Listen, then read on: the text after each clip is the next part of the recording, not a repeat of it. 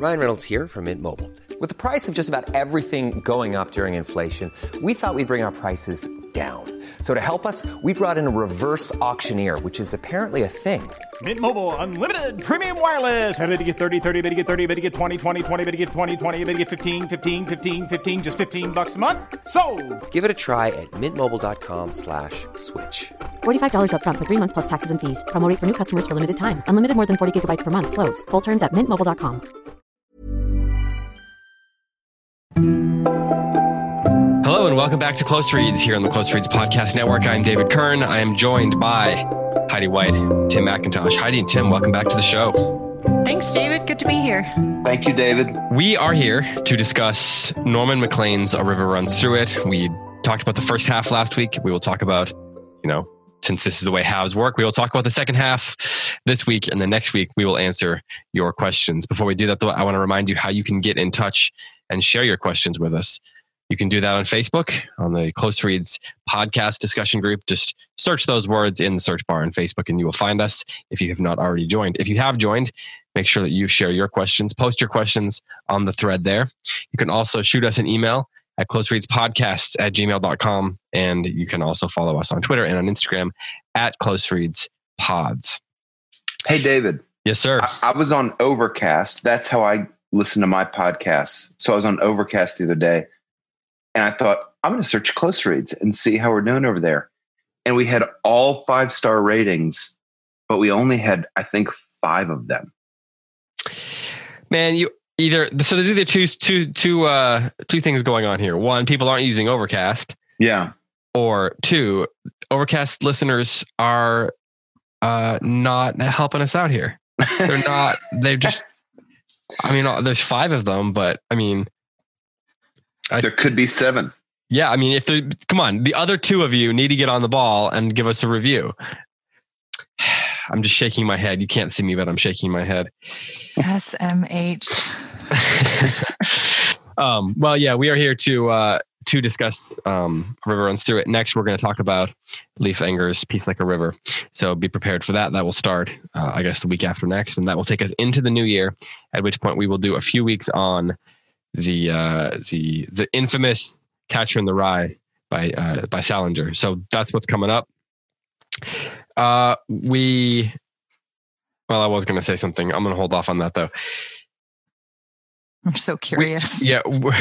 Uh, should we should we publicly say what we've said on the on social media? We should go ahead and say it on the podcast. Yeah, why not? Why not? All right. All right, let's do it. So for those of you who are Patreon followers, um we have a little uh special thing coming up in the new year. If you are giving it the five dollars or higher level, five dollars a month, then you're going to be able to join us as we discuss Crime and Punishment. We're going to be discussing that uh, from the end of January into June. We're going to take our sweet time. It's a very long book, but you know, people have been asking for it, uh, asking for some good Russian dourness uh, as we, you know, they've been asking for that for a long time. So we figured, you know, we can do dour. So we will, we will do that, but we wanted to be able to also offer, you know, the regular show, because not everyone wants to read the same book for six months. It's just not in the cards for everybody.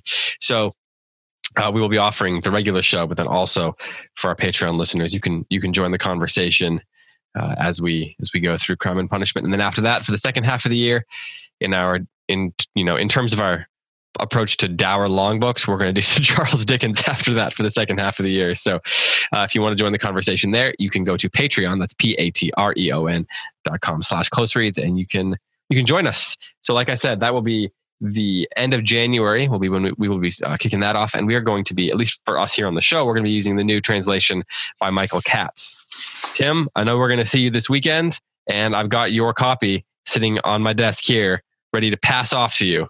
I'm happy about that. So I haven't read that translation. Right here in my hand. Heidi already so has hers. So I cannot wait to do this book. It is like, this is going to be so fun. I mean, fun. I use the term loosely because it's, it's, you know, darkness. Yeah. Someone said, why are you doing this starting in the winter? And I thought to myself, because that's when the new year starts. That's right. Because we hate ourselves. That's why. But that means that we have, uh, we have the Patreon episodes on Crime and Punishment and then Dickens. We also have the regular show. So the eight books that we're going to be covering there for this year. And then we also have, of course, the Plays the Thing with lots of good plays uh, there. So we, I think we're starting with, uh, which one are we starting with, Tim? Remind me. on the place to sing? As You Like It. As You Like It. That's right. Yeah. And when do those episodes start? The new year. All right. So the new with the new year comes resolutions, and lots of us have reading resolutions. So we have just we have just well, I was going to say checked off the boxes, but that would assume that you have finished your new like accomplished your resolutions. We've at least started the list of New Year's resolutions related to reading for you. So, you know, the work's done. Just get reading. That's basically, you know, get reading, get listening, and join the conversation. Pretty easy, right? There's no work involved in that at all. Uh, but speaking of there being no work, let's chat about A River Runs Through It. Because as we know, this is not a job. Um, nice transition. Uh, a little forced, but you know, I was thinking a lot about how I would categorize this book. Like, I mean, there's the obvious bits of, of genre, you know, it's kind of a Western book. You can, it's a family book, it's a fishing book, outdoorsman book, whatever. There's all these different genres you can categorize it. But I was reading somewhere where someone was calling it, I, I think the word was a tragedy. And it occurred to me that I don't, I got to the end of it and I didn't really think, boy, that's tragic. But then I thought, well, maybe that's the wrong, maybe that's the wrong approach. Approach. Maybe it is a tragedy. So I wanted to ask you, when you get to the end of this book, you've read it multiple times, both of you. Do you think that, do you think of this as a tragedy? Tim, you've read it the most. You've read it for the longest number of years. Do you think of this as a, as a tragedy? I, I do, but I share your reluctance to just plop it in that category because I think there's something really, for me, joyful at the end. Whereas, so A, a tragedy, usually at the end of a tragedy, um, let's say Macbeth, or let's mm-hmm. say Thomas Wolfe's Bonfire of the Vanities, there's something like a feeling of having been stripped clean in some way for me. Mm-hmm. Um, and this doesn't feel like that. Like in Macbeth, things have been put in their right order. Uh, and Beth, uh, Macbeth has been deposed, and you know the right king has been, or an, another better king has been, is going to inherit the throne. And just like the disgustingness of Macbeth's rule, the darkness of his rule has been put away. And then you you get done, and it, for me, I feel like I've taken a hot scouring bath. But at the end of this book, it's tragic in that we lose Paul. Paul dies under somewhat mysterious circumstances, but we can put it together. And there's no thing, there's nothing, uh, it, it doesn't feel like justice has been served. It feels like um, just a beautiful artist was lost in his prime. And so it feels more mournful than it feels just and oh gosh, what's the right word? Cathartic.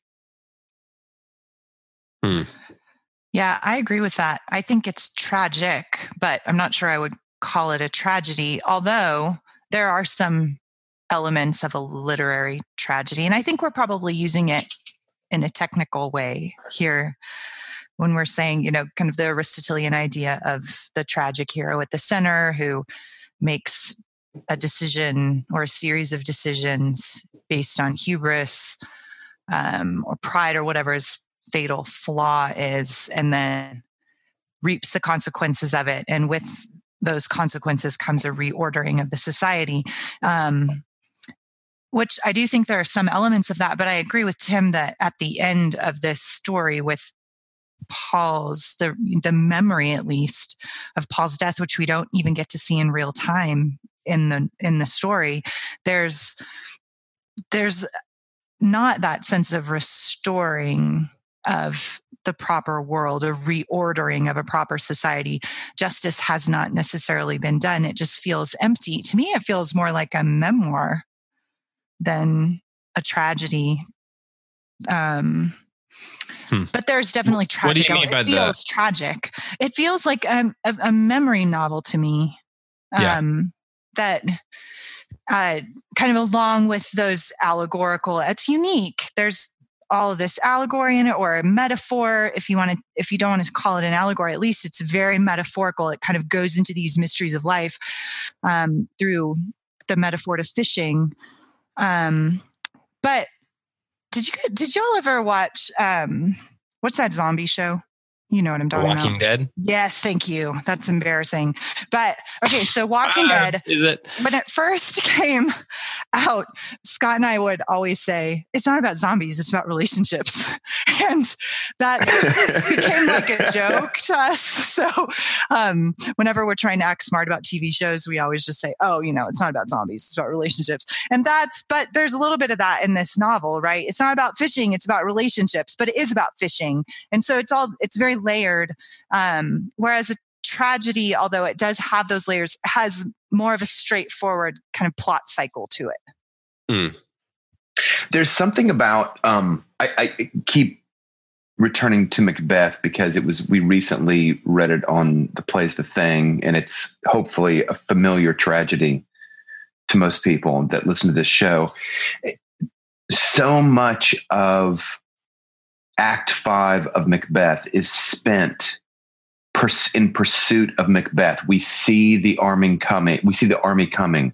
We see Macduff at the gates. We see the fight between Macduff and his opposers. We, you know, we, we it's all going toward this climactic end, which is and has to be, because of the structure of the play, Macbeth's death.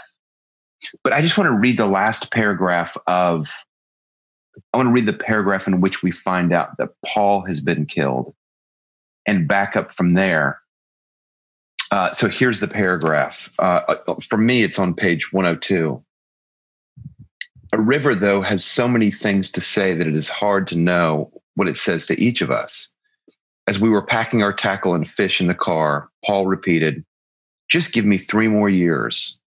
At the time, I was surprised at the recep- repetition. But later I realized that the river somewhere, sometime, must have told me, too, that we would receive no such gift. For when the police sergeant early next May wakened me before daybreak, I rose and asked no questions.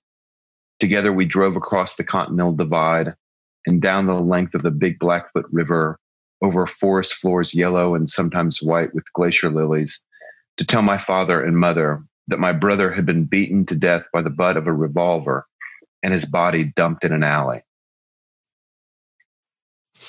I actually want to just read the next paragraph also, mm-hmm.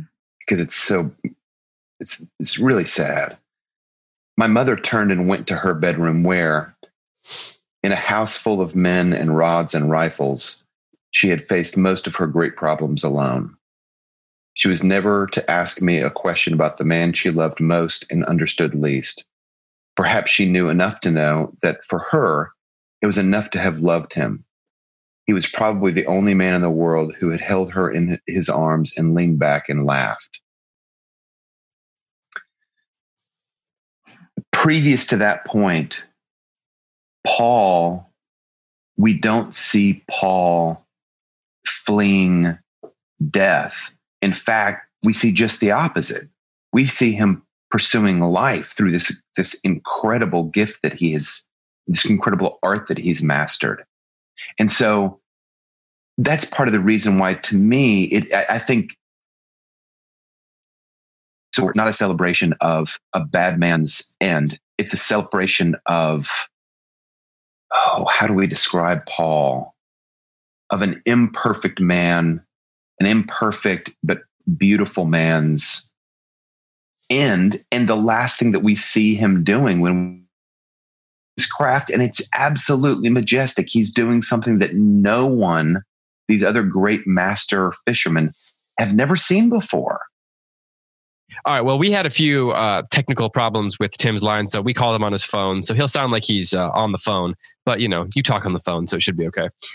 Um, so one thing I was thinking about is how maybe it doesn't feel so much like a tragedy, or or the tragic elements don't weigh on us as much because we're kind of told early on, more or less, what's going to happen. like the narrator tells us, he kind of drops these hints throughout the whole thing that Paul's kind of doomed. There's moments like, this was the last time we caught the fish. And he kind of, you know, this was our last trip together and so on. And so he kind of builds up to it. So that might, that might play into it a little bit um, in terms of, in terms of this sense of the, fo- it's, it, there's a sense of foreboding, but that means that when we get to the end, mm-hmm. the tragedy doesn't sort of weigh on us like a, like a heaviness or a sickness or something, the way it does, say, but, in certain other novels. But David, isn't that true of, I, I don't know that there's a tragedy that doesn't do that. I mean, I think that all of the, all of the books that we'd point to, we'd say that's a straight up tragedy, no chaser, you know? Um, I think we would say, boy, we saw the end coming. We saw the forest of Dunsinane, you know, arriving to Macbeth's castle. I, yeah. I think there are little things. So I'm, I'm not sure that that's the thing that makes it not square up with feeling like a tragedy, meaning A River Runs Through It seems a little bit different. And I'm not sure if it's because we were well prepared. I feel like in every great tragedy, we're well, I feel like in the, the books that we would point to and say, yeah, that's a tragedy, we're well prepared for the demise of the antagonist or the protagonist. Is that, is there a fine line though between, say, um, foreshadowing and the fact that this narrator specifically comes right out and tells us he's go- he's not going to make it? Are you? Well, I think in a true tragedy, something like Macbeth, um, there's something inherently flawed within the trajectory of the character's development that that communicates the world. Although you might have a love for the character, um, that the world is better off without it. That that that the center cannot hold with this of the world of the story without this character being removed from the society, that it, they must be. But that's not the way it is in A River Runs Through It. There's something, I mean, there's something very deeply flawed in Paul, but there's also something very deeply flawed in Neal. And it's almost the same thing, just manifested differently. And yet Neal goes on and lives and Paul doesn't. So there is this question yeah. of why though? And that is not the question of a tragedy. It's very clear throughout a tragedy why this character has to go, but not in this book. Um, and so yes, it's tragic. Yes. It's tragic, but it's not technically a tragedy. Yeah. Yeah. I, I I'm thinking about, Um, the comparison between Neal and Paul. I mean, it is by the end of the book. I mean, I just, I don't find much of anything compelling about Neal. And I don't think I'm supposed to find anything compelling about Neal. He just, he sucks everyone's time. He is ignorant of the incredible gift that Paul has. He just doesn't even notice. He's too busy falling asleep with Rawhide and like b- getting sun poisoned. I mean, he just, he doesn't have eyes to see. And it's partly because he has not trained himself to see. And yes, Heidi, at the end, Paul dies. Right. Paul, the great master. I mean, just a beautiful, I mean, just like a, a living artwork, he dies. And Neal goes back to college with his two sweaters and kind of doesn't know the difference, doesn't have any idea about what he's missed or missing. And it's not put right. Unlike most tragedies, it's not put right. At the end of um, Oedipus Rex, we see the tragedy coming. We see the fall of the great king. We see the errors in him.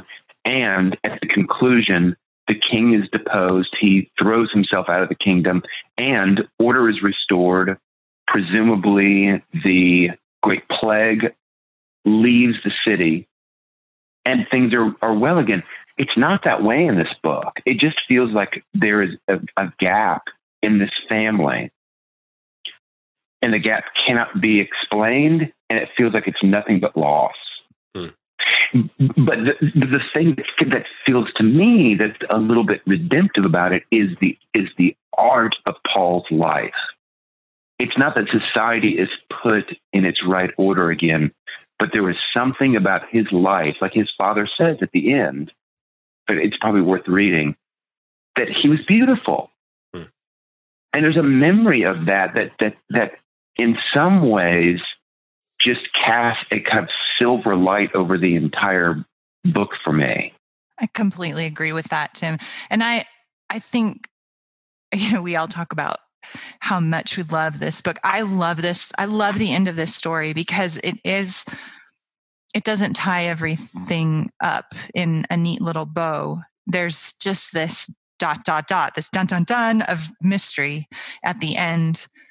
Um, very, very human, but, but at the same time, the whole book with this fishing metaphor explores the fact that life is mysterious, that life is hard, that life has depths to it, that the best we can do is is send out s- strands of uh, lures to try to connect some way with the depth, uh, but that we can't ever mm-hmm. really master it, you know? And so to your point about reading it, I do want to read a little bit. On my book, it's on page one oh three, and I'm going to read two paragraphs. Um, it's the same section I bet that I was going to read. Probably, because it's just so it's great, yeah, it's so beautiful. Um, starting with once my father, once my father came back with another question. Do you think I could have helped him? He asked. Even if I might have thought longer, I would have made the same answer. Do you think I could have helped him? I answered. I I just want to pause because the that's so beautiful. That whole. He answers mm-hmm. the question with a question and calls it an answer. And that's human life. Like that mm. is human life. We stood waiting in deference to each other. How can a question be answered that asks a lifetime of questions? After a long time, he came with something he must have wanted to ask from the first. Do you think it was just a stick-up and foolishly he tried to fight his way out? You know what I mean? That it wasn't connected with anything in his past. The police don't know, I said. But do you? He asked, and I felt the implication. I've said I've told you all I know. If you push me far enough, all I really know is that he was a fine fisherman. You know more than that, my father said. He was beautiful. Yes, I said. He was beautiful. He should have been. You taught him. My father looked at me for a long time. He just looked at me. So this was the last he and I ever said to each other about Paul's death. That is maybe one of the most perfect pages of writing I've ever read in my entire life. Mm. Everything mm. about that is perfect. Every word says something, multiple layers. And that, this is to what, to your point about Paul's beauty, really what the, the eulogy, the memory that Norman Maclean holds about his brother that is redemptive is that he was a fine fisherman because mm-hmm. there's, because of all that fishing represents in the story and because of this connection between mystery and nature and art and faith, that all of that goes to Paul out there fishing. And that's why Neal is different from Paul, right? Because Neal didn't bother to do it, but Paul was out there fishing his entire life. And that's the thing we remember about mm-hmm. him, all that that represents in the story. And that's why, even though his death feels so sad and there's so much grief to it, it's also, it, it, it is not a nihilistic story. It's not, mm-hmm. there's a redemption to it that you can't put into words, but that's the whole story, right? There's this, la- these layers of mystery that you can't say it because it belongs in a story. Well, it takes yeah. us, the ending takes us back to the beginning, right? Yeah. Because as we talked about last week, mm. it begins with in our family, which is important. In our family, there was no clear line between religion and fly fishing. We lived at the junction of the great trout rivers in western Montana, and our father was a Presbyterian minister and a fly fisherman who tied his own flies and taught others. That takes us back to what you just read, right? If you push me far enough, all I really know is that he was a fine fisherman. And we're told at the beginning that there's no clear line between religion and fishing. Fishing. And so when he says, all that I really know is he was a fine fisherman, he's, he's, you know, im- implicitly the book is, he's saying something about, you know, I, I don't know if he would say that he's a religious man, but he's saying something about, you know, his brother's soul when he says that. And then it says he was, yes, he was beautiful. He should have been. You taught him. That takes us back there again, right? Our father was a fly fisherman who tied his own flies and taught others. Um, so, so the connections between the beginning and the end are really interesting because they tell us so much about um, what this, what is really, this book is really about, um, what, what the book is really trying to say. And Tim, I wanted to ask you something. You've read this book a lot. Mm-hmm. This is, this yeah. might seem like a question that's not related, but I think it's very related. Um, why, why is this book the length that it is? Why not a novel? Why not give us more of, you know, the scene where Paul dies? Why not give us more of his life? Why not give us, you know, more of these relationships and these connections? Why not give us more of Neal later? Why not make this, this kind of, there's a, there's a, there's enough character here. There's enough theme here and there's enough story here to give us a sort of, yeah, you know, at least uh, like like kind of like a Peace Like a River style book or or a Wendell Berry book where, you know, he could get two hundred fifty pages of a great novel out of this, and we obviously know he's got the chops for it. So why does why do you think he made the choice to keep it this length, around one hundred pages, and and, and just a novella? I, I think that the absence or the absences within the tale are like so bright that I think that if the book was two hundred pages, it would kind of threaten to diminish the brightness of those absences. It, meaning, on the next page after what Heidi read, so much, so much of what Heidi read is about these two men who loved Paul, not understanding him. And then they're, it's followed up by, once, my father asked me a series of questions that suddenly made me wonder whether I understood even my father, whom I felt closer to than any man I have ever known. I just think there's so much of this story is about um,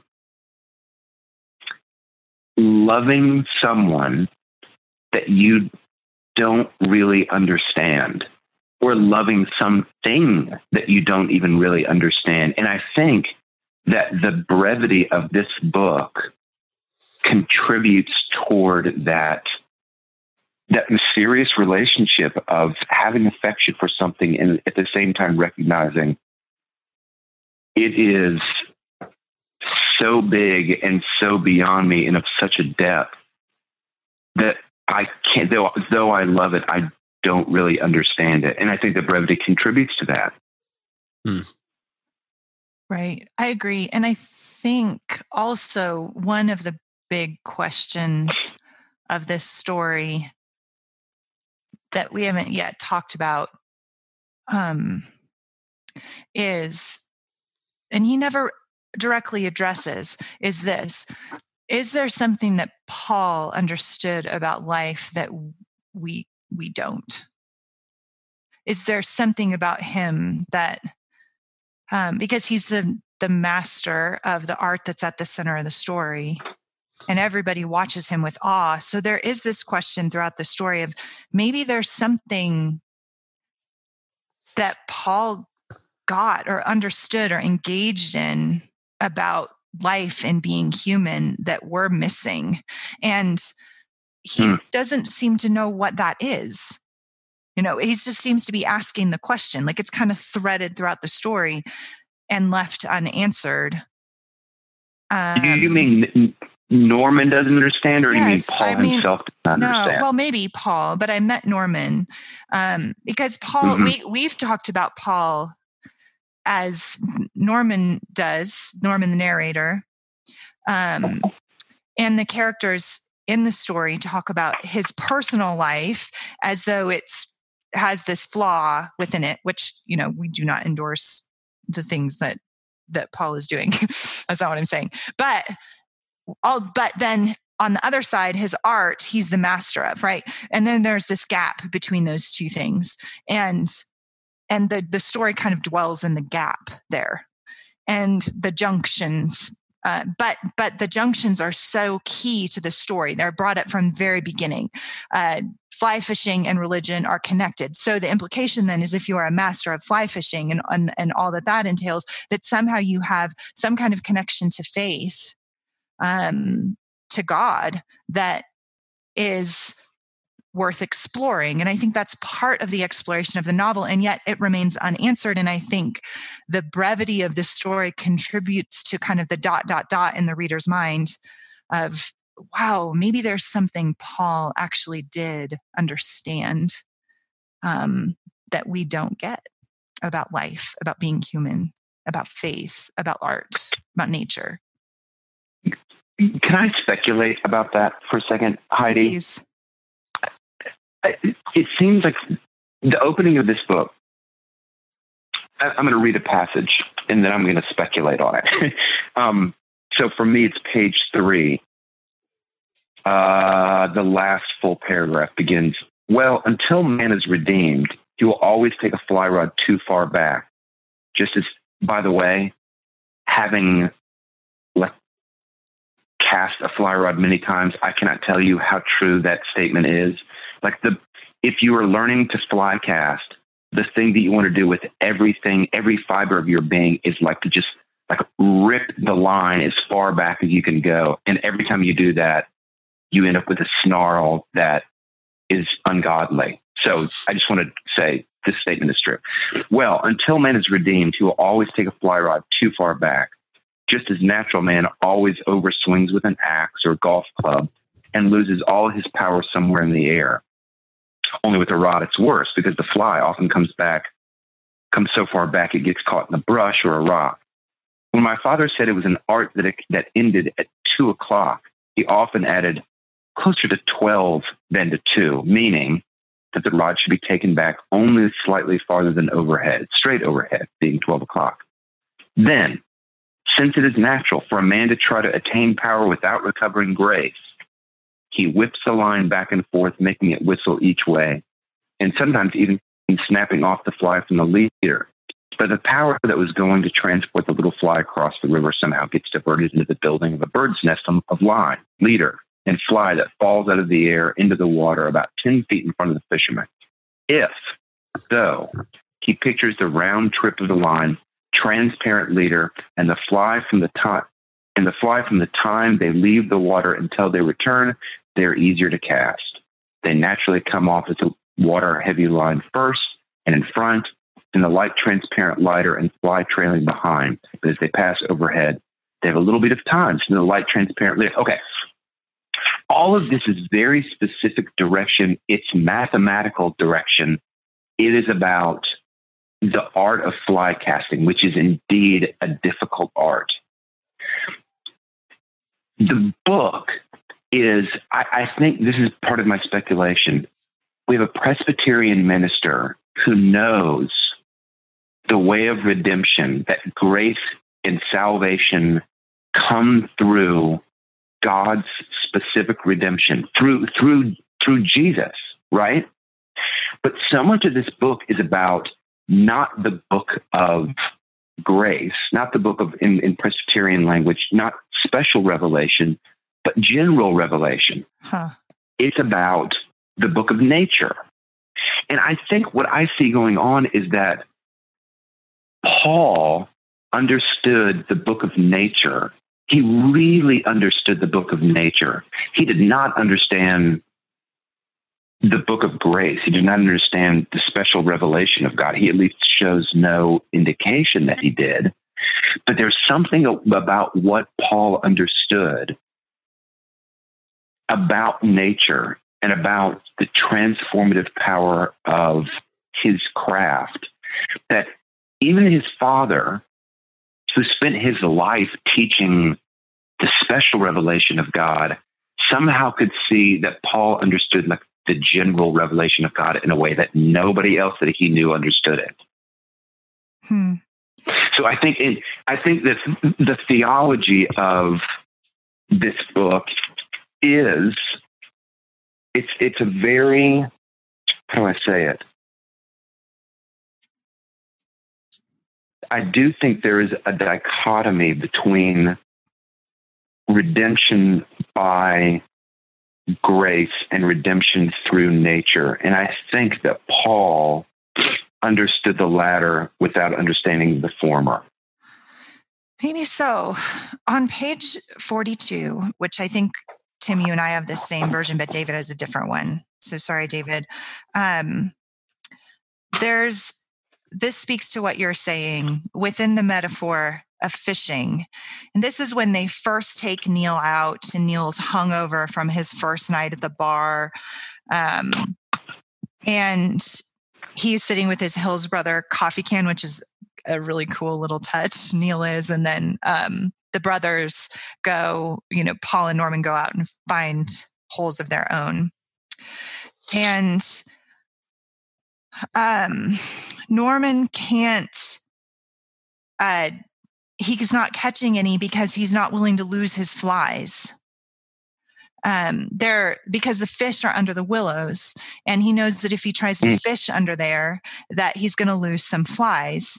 And so he keeps fishing in the sunny open water and not catching it. And Paul chastises him for it, says, if you want to catch fish, you have to go where the fish are. You have to be willing to go into the depths where the bottom mm. feeders are, right? To, and so to your point, He, Paul has this ability to go into the deep water, to go into mm. where the actual, where the dwellers under the surface are. Like he will go, he's willing to lose his flies. He's, he's fine yeah. with that because he's out there to go under the surface. And over and over again, we see Norman unwilling to engage with those parts of his brother and of himself that are under the surface. He doesn't want to know about Paul's addiction. He doesn't want to know what the, the things that are happening. So he buries his head. He wants the sunny open water, but Paul will go there to, and engage in the mystery to get to the depths. Hmm.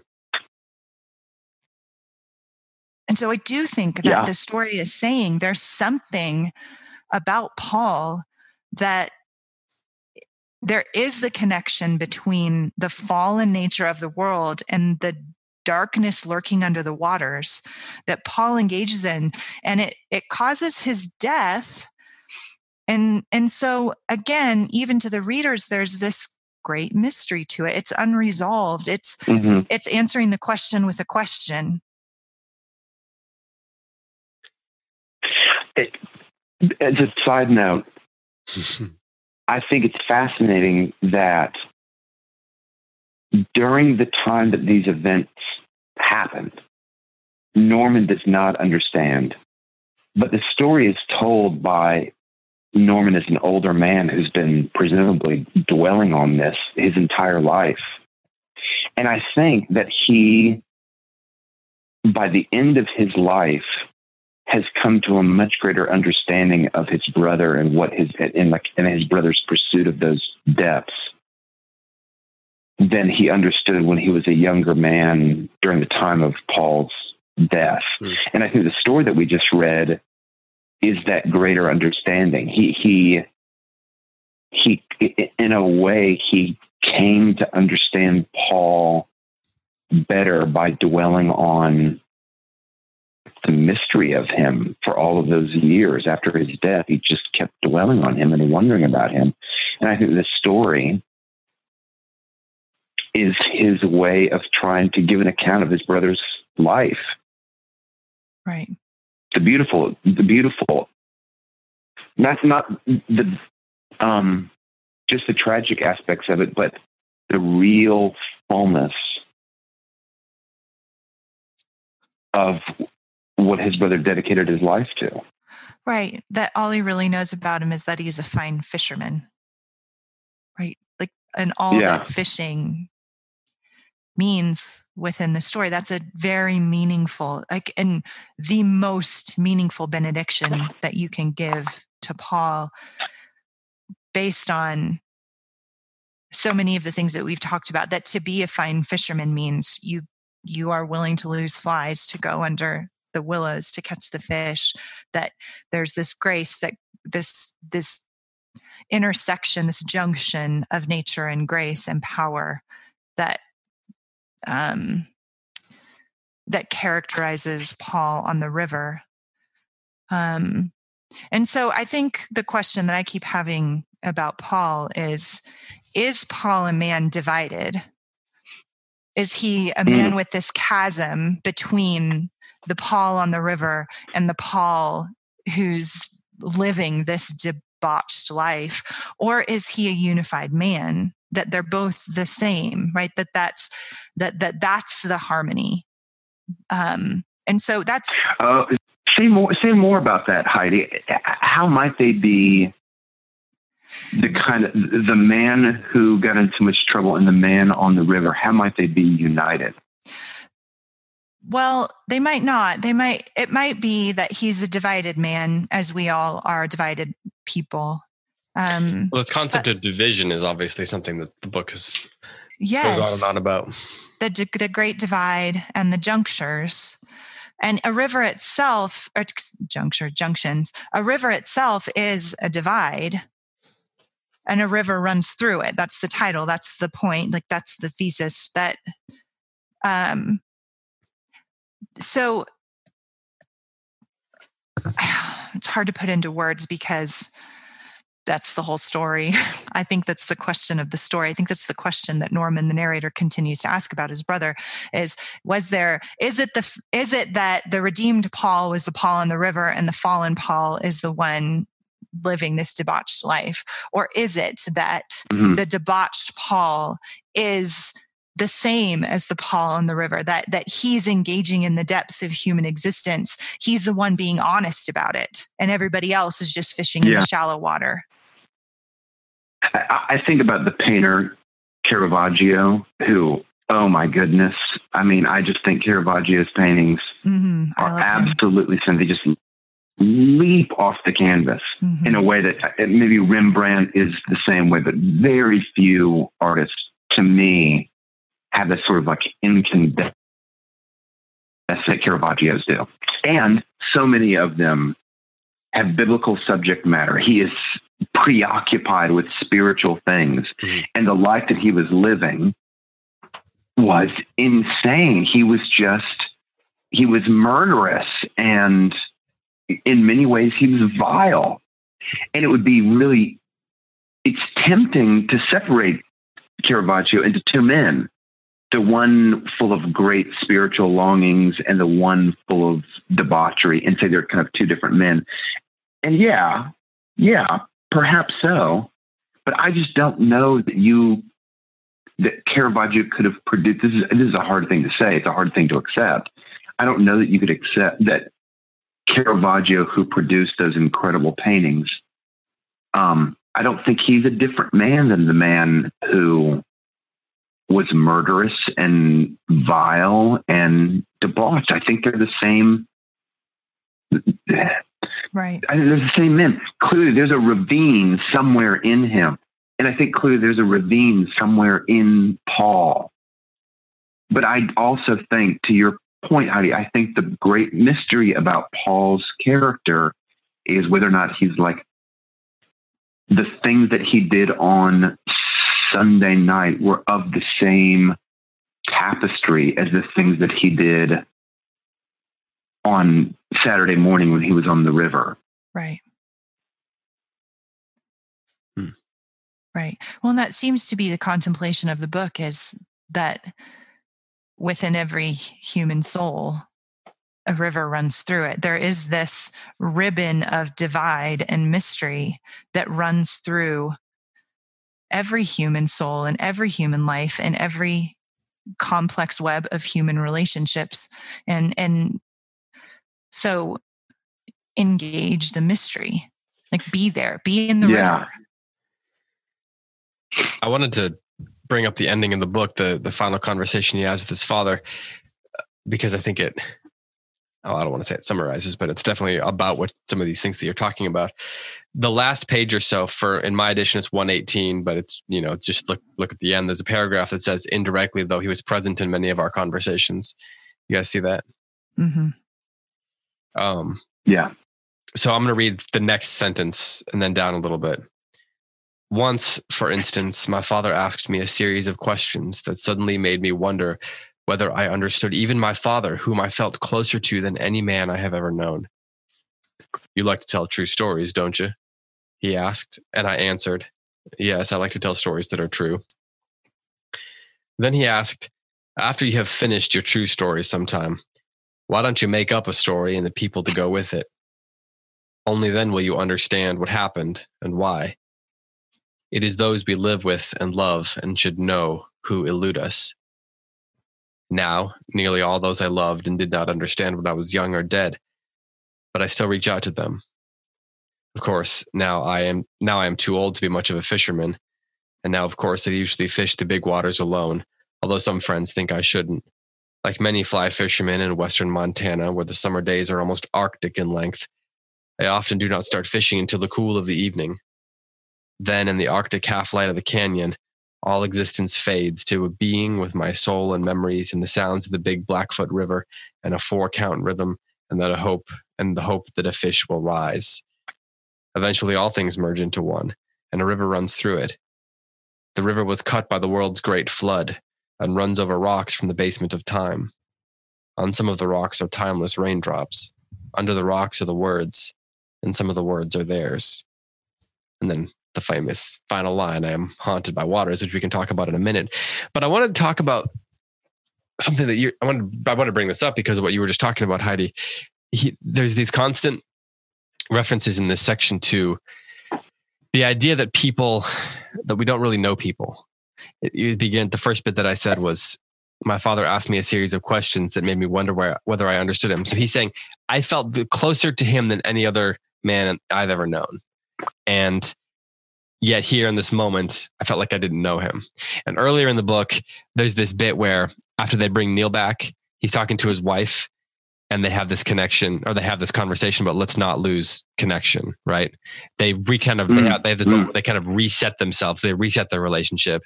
And when it seems like Neal is coming between them, when this sort of mini tragedy, well, I guess it's not a mini tragedy, but when this, this tragic moment that reveals, you know, Neal's true colors, no pun intended, um, when that happens, when that happens, they stop. His true color was red. Exactly. They stop. Uh, yeah, did he have a tail? But they stop and they, um, they make sure that they're connected. Right. And so there's this for, for, for Neal or not for Neal, for our narrator, for Norman, there's this constant pursuit of this sort of connection. There's something of, of uh, Howard's End in this, but then, Um, his father asks him these questions that, and it's the questions themselves that throw Norman into this sense of like, like maybe he doesn't know his father like he thinks. And the way that he writes this is really interesting because a lot of the dialogue is in blocks of text, right? Um, and he asks these series of questions and then he says, why don't you make up a story and the people to go with it? But then the next two lines almost look like a dialogue, but I think they're all coming from the father, right? But it could be that Norman is responding with, only then will you understand what happened and why. And the father's responding to him next. So he separates out what is, has been throughout most of the book, blocks of dialogue. Like when one person speaks, it's a larger block. But then he said he breaks it apart as if it's multiple different people talking. And I think that almost is an objective correlative for the, you know, a, a formal representation of the way connection is so difficult. Like, that that he, he talks about um it, it his father says it is those we love we live with and love and should know who elude us. And you were talking earlier about how Paul would go out and like the challenge of of fishing even when you don't catch anything was was the point of it for him, or at least part of it. We obviously know he was pretty competitive, but I got to thinking about how he was fishing for that, you know, they're always fishing for that elusive giant fish, right? The biggest fish. And and mm. the idea that the fish are elusive is one of the crucial themes in the whole book. And that's the challenge. That's the thing they're always after. And it's what Neal's not willing to sort of pursue. But then here at the end, his father says that it's these people who we love the most and live with that are elusive, just like those big fish. And so it seems like Paul here is being compared to the fish who hides, you know, on the edge of the shore, who hides in the big rocks and who makes it difficult to catch. And so just as much as he is a great fisher, fisherman, a great skilled artist, he is also the the fish who hides, um, who who do you look at and you, and you see under the water. And, you know, they talk a lot about how you see his rainbow stripes under the water and there's this brilliant color that happens and he, it's mesmerizing. And yeah, you can't, you can't catch him. And so he's both the fisherman and the fish at the same time, which, which I think is a really profound way of, of expressing what you were talking about there, Heidi, and the way, and then how these things kind of merge together. And it like creates this extra level of hauntedness, because if the brother is both the fisherman who's wading in the water trying to fish, but he's also the fish that's under the water, then it adds a deeper level of haunted of why he might, a deeper sense of why he might be haunted by the waters, because his brother's under there with the words that they were talking about earlier, right? It's the, when they're watching him fish, when they're, when the, when he and his father are watching Paul fish, they talk about, um, what is it that he says? About the word being under the water? Yes. Um, yeah, but under the rocks are the words. Yeah, under the rocks are the words. And so under the rocks are the words and under the rocks are Paul. And there's this, everything flowing together into one, as he says. So I'm kind of wandering at this point, but I, with this ending, you know, what he says here about the fish being elusive and all that was sparked by, or brought up in my, my memory by what you were just saying there, Heidi. And there is this elusiveness to people. Like, how do you really know? You can't really know somebody. And like the right. constant pursuit of connection takes a lot of work, as you said. Yeah, it's true. I think that's beautiful what you just said. This multiple layers of meaning within the language, within the images, within the relationships. It's, it's like an invitation to engage with those divided spaces in our lives. But I think the redemptive image in that is that the river is um, full of life, right? It's not like a barren chasm. It's not empty. There's something that fills that divided space within our souls and with between humans. He talks about how the river becomes one. Right. And I think that that's, um, speaks to what you were just saying, David, about uh, the fluidity of the images and the symbols within this story. Um, that when he's talking about Paul, he's also talking about himself. He's also talking about his relationship with his wife. He's also talking about fishing itself. Like there's, everything becomes one and a river runs through it. The mystery runs through it. The division, the divide, but the divide is filled with something and we can engage in that river. We can be in the river together. We can, um, we can connect with each other. Um, but to your point, there's still an elusiveness and mystery to it, um, that we can explore in our own individual ways. And I love the little sweet moments he has with his wife throughout the story. Um, I think that that's Even the really... the tense ones are kind of sweet. They are. They are. They love each other. Like there's... that God is love and he's talking about his family. And so um, there is an exclusivity to that, but there's also kind of a beauty to it that there's boundaries, secure boundaries within, around this love. No one's stepping outside of it, even though there's loss and grief to it. There's still these connection points. Um, again, it's not a nihilistic story about how life is meaningless and full of despair. Like it, it, it is a story about love. Hmm. I, I love how, I love that moment where they bring in Neal back and he, and the women are all standing there and he's just kind of fed up and he's like, get out of my way. And they bring him in and then she says it to him right back, like a couple of minutes ago, get out of my way. And they just go, yeah. They each get a chance to say it to each other. And then after that, they, they reconnect. It's, there's something very, uh, yeah, right. real about that. Absolutely. Right. Absolutely. Sometimes you, sometimes you both kind of say, get out of my way for a second, and then you come right back. I, I mean, I love the way he physically even describes that. They're standing in his, these women are standing in Paul and, and his way as they're bringing Neal in, and they say, get out of the way. And the women kind of part ways, like almost like the river. And they kind of walk between the women and bring Neal in almost like the river does. And then, and then his wife says to him, get out of my way. And she goes and does something to help him out. But then they come back together, and just the, the there's a stagedness to that in a way that's sort of, I don't mean staged in a negative sense. I mean, there's a sort of, There's a sort of cinematic, theatrical uh, staging to the way, like a, a to it. Dramatic. There's a dramatic symmetry to it. Mm, yeah, I agree. Maybe. Well, and like a militant healing that the women bring to this story. That's like, you're gonna take my brother fishing. Right? Like I love that. I love that. It's gonna work. A militant yes, healing. I love that. They have this medical presence right there. They're healers, but they are strong women, and they. F- They force connection upon the men who don't know how to connect with each other. And that there's something very mm. healing about that. Um, mm. And so anyway. Well, okay. So, so the, the, the book's constantly, are, are constantly touching on the idea that truly knowing another person is very difficult. Um, particularly the ones you love the most, because in some ways, probably your love keeps you from seeing them terribly clearly. But then at the end, it's all about everything merging into one, right? I mean, that's this big theme at the end of the book. All things merge into one. And he says, all existence fades to a being with my soul. Um, so that in a way, in a sense, there's sort of a, a, an irony in that, in that this, in this idea that throughout the whole book, knowing someone or being unified with someone or understanding someone is, is, uh, is fading, um, is, and difficult.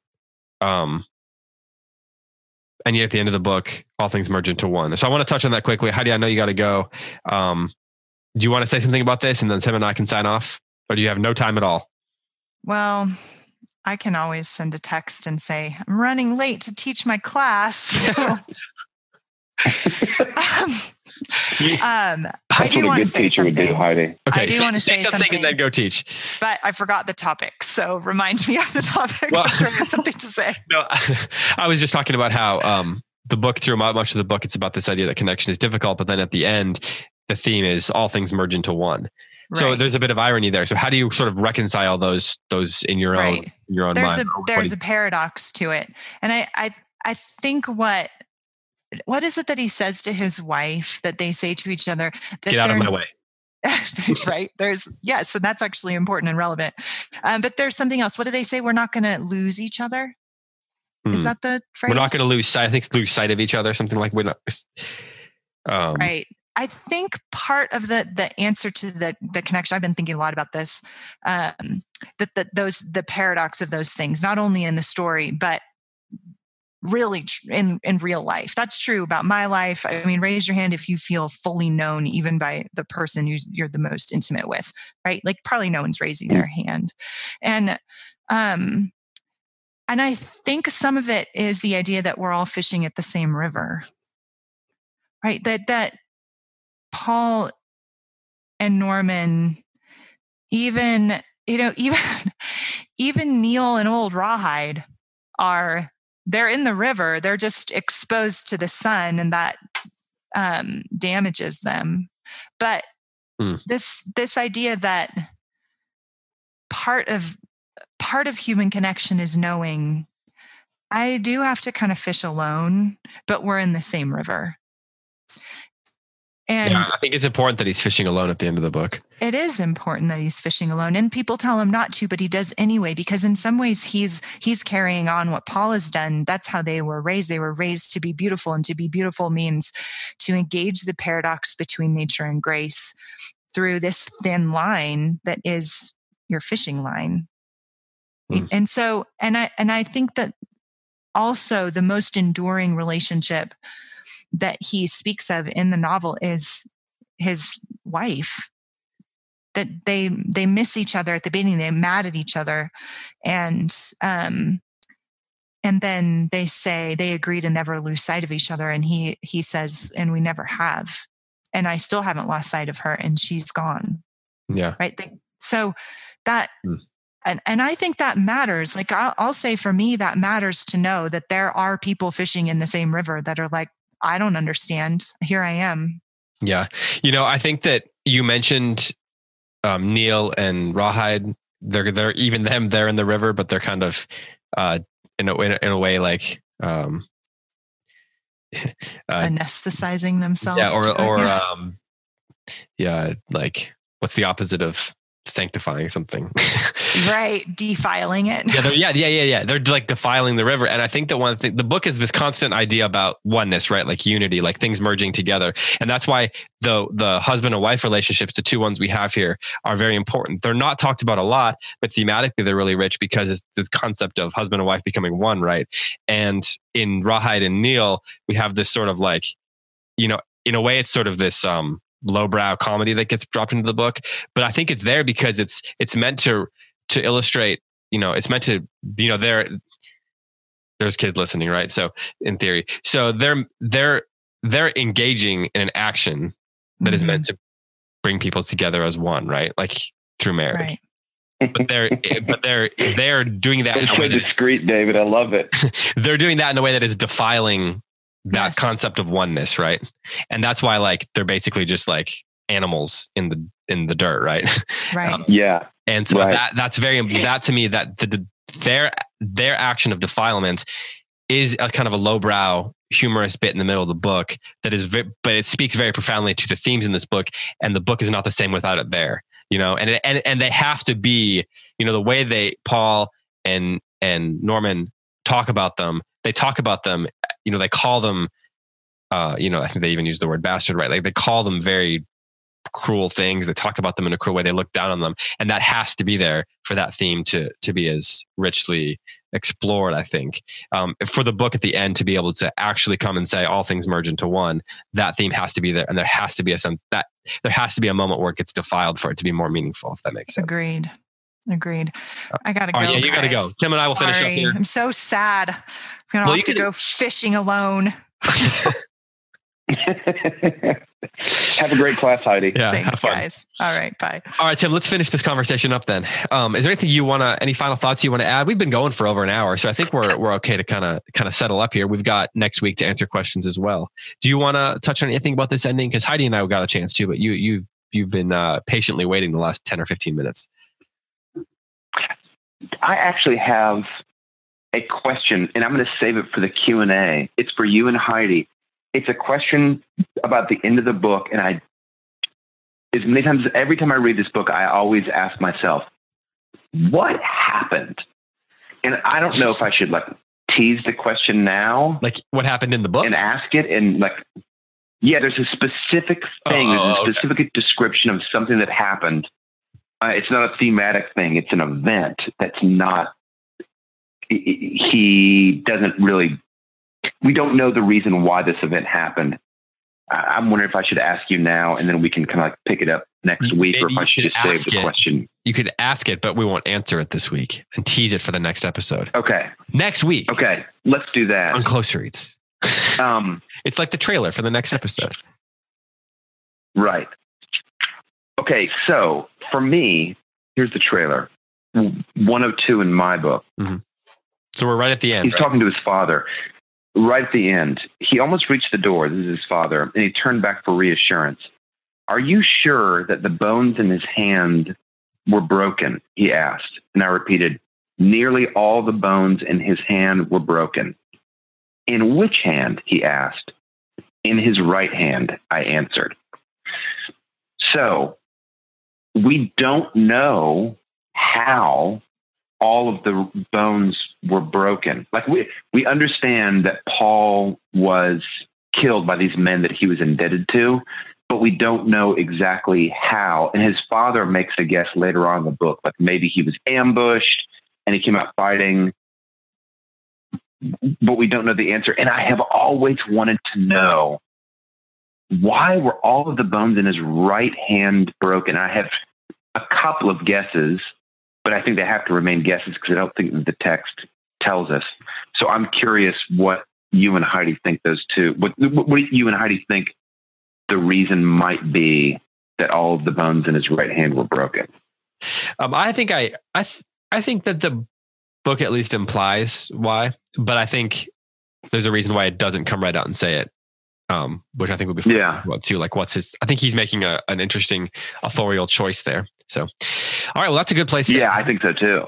Tim, uh, this is a it's a great book. Thanks for uh, pushing all this time for it. Uh, I know it's one of your heart books. So, oh, absolutely. See a little bit why. Thanks for thanks for. Oh man, every time every time I finish it, and I'm just so.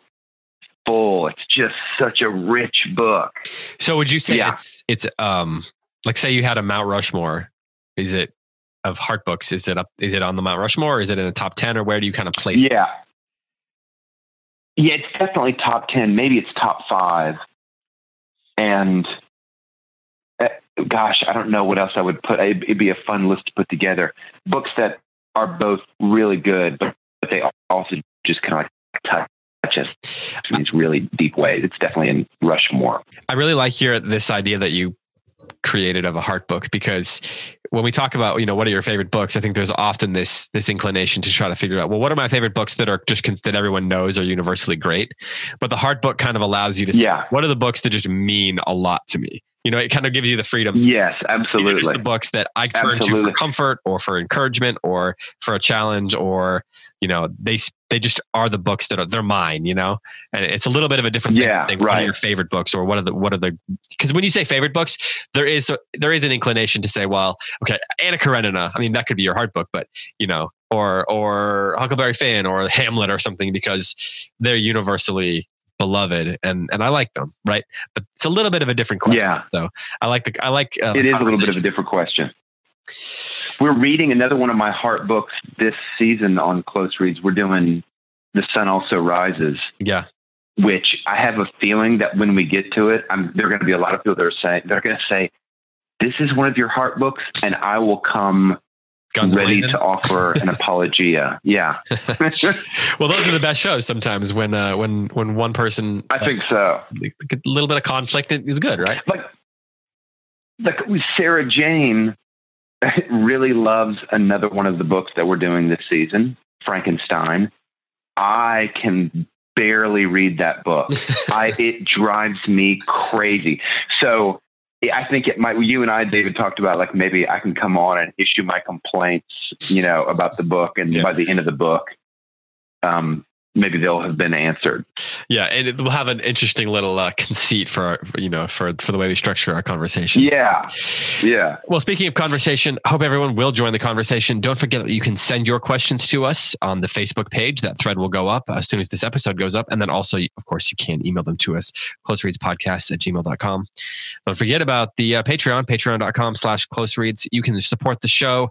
Uh, it's how we pay our editors, pay uh, Tim and Heidi, and um, pay for the host of the uh, the podcast on on all the apps and everything, and uh, that will also allow you to join the conversation as we discuss Crime and Punishment starting at the end of January. So we are beginning to prep for that already. So we are looking forward to that.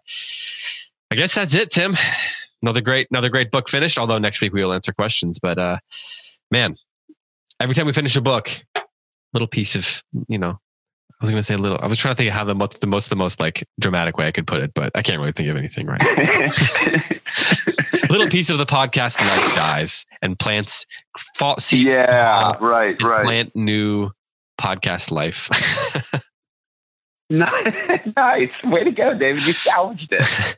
Well, Tim, we'll see you, see you this weekend. So looking forward to that. To everyone who's been listening, thanks so much. We really do appreciate uh, the conversation. Uh, appreciate your support, and uh, we appreciate you spreading the word. So as Tim said at the top of the show, those reviews and those ratings really do help us out. So please, please, uh, please do that. If you are an Overcast listener or wherever you listen to podcasts, for Tim, for Heidi, for all of us here at the Close Reads Podcast Network, I'm David Kern. Thanks so much for listening, and happy reading.